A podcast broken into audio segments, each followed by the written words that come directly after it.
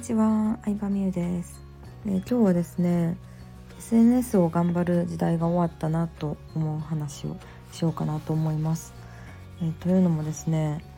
もう SNS が結構世の中的に当たり前の存在になってきたことによって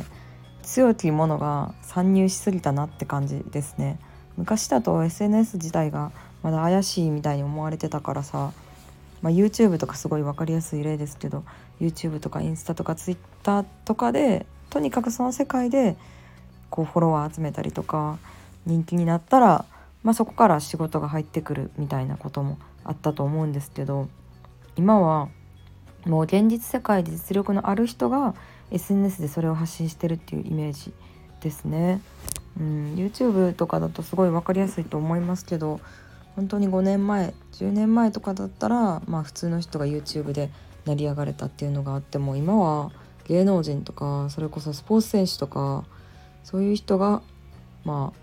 あなうんなんか話す普通の話をしてるだけでもその人の話を聞きたいみたいなので、まあ、動画が見られてるかなっていうのをすごい思います。まあ、逆にその有名人であっても動画が回ってるとは限らないところがまあまた面白いところというかっていうのもあるんですけどうんなんか多分 Twitter とかインスタとかで SNS を頑張るっていうよりかは現実世界で何かを頑張ってその結果とかそこで得た実体験をシェアする方が伸びるんじゃないかなとは思いますね。うん、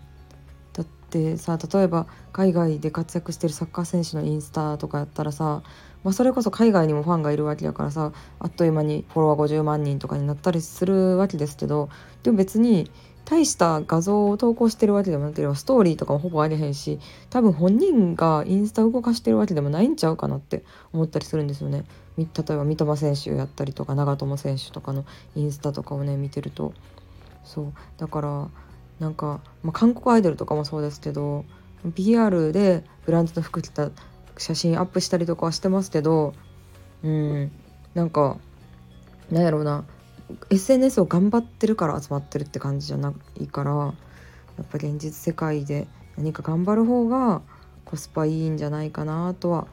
思いました。そう。なので私もなんかできる限り結構実体験をシェアしていきたいなとは思ってて自分がいろいろ頑張った結果うん考えたこととかをシェアしたいなとは思いますね。ただ単に何やろうな人から聞いたこととか本で読んだことだけをシェアするんじゃまあ面白くないなって思うからうんそう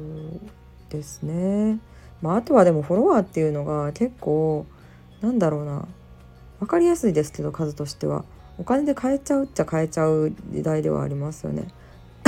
フォロワー集めようと思ったらまあ結局何でもそうなんですけど時間かけるかお金かけるかの2択しかなくって、うん、基本的に集客っていうのはまあ時間かけるのはゴツゴツいい写真とかいいつぶやきとかを投稿してたらまあまあバズたまにバズったりしてちょっとずつは増えていくと思うんですけどお金かけるっていうのは分かりやすいので言うとプレゼント企画ですよね。プレゼント企画とかシェアしてくれた人にこれを抽選で何人にあげますとかうんそうプレゼント企画っ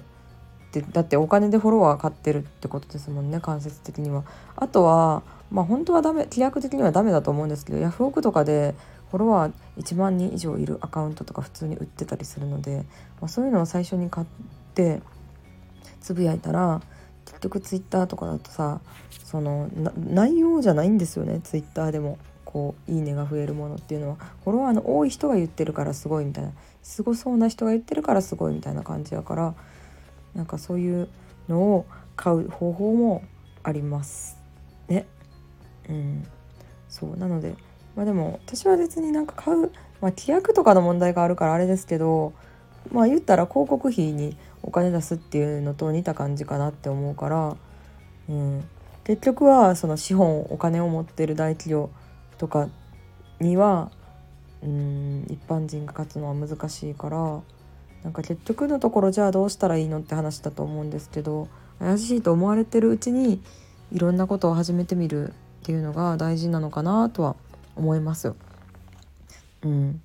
そうだからなんかテレビとか本に取り上げられるより前にあこれいいなとかこれ面白そうやなって思ったのをとりあえずやってみて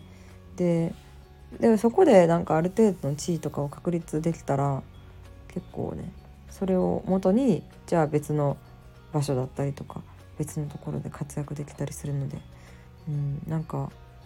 ちょっとちっちゃいところでもいいからある程度のトップを取るのが大事なのかなとは思いました。はいということで今日は、えー、SNS の将来性について語ってみました。ありがとうございました。